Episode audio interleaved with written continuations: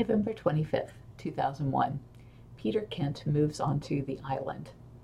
After church, we loaded all of Peter's local possessions into my pickup and the van and brought them back to the island. We unloaded, and Peter repaired and moved the rock waterfall into the living room so that we can hear the water running all the time. It's so relaxing.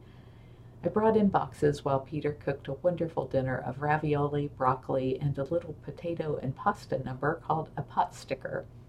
Despite a day of carrying stuff out of his second floor apartment and the incredible weight of the fountain, we enjoyed another wonderful night of lovemaking. We stacked his futons on the floor and played like children. I love the full release I feel with him. He gives me the love and the confidence to be my best and that was short, so I'm going to do November 26th, 2001. My Love in the Morning. It's a poem, as you can probably tell. Peter wanted me to tow his truck 53 miles to have the transmission replaced, but insisted that but I insisted that he find some other way as my truck is not capable of that sort of abuse. I came home to help him find a way and bring phone books because I didn't want to spend the $1 directory assistance. While waiting for him, I cleaned up the mess from making the desk on Thanksgiving and the porches. I sent him the following poem, and then Jamie and I went to work out and shopped for towels and some clothes at the new Burlington.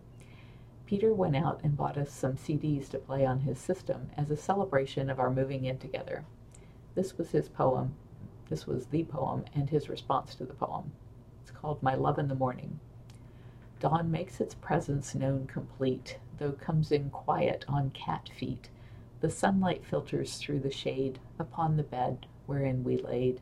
Its gentle rays, so soft and meek, steal their kisses upon your cheek, and I'm inclined to do the same. With passion for you I can't tame.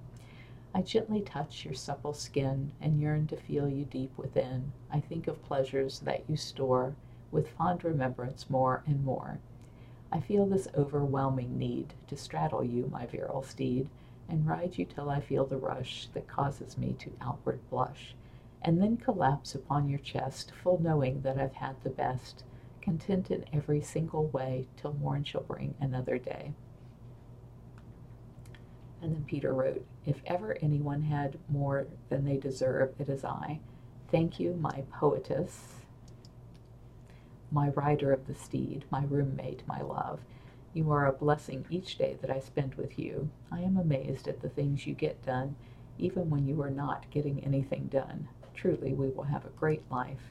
Thanks, Peter Kent.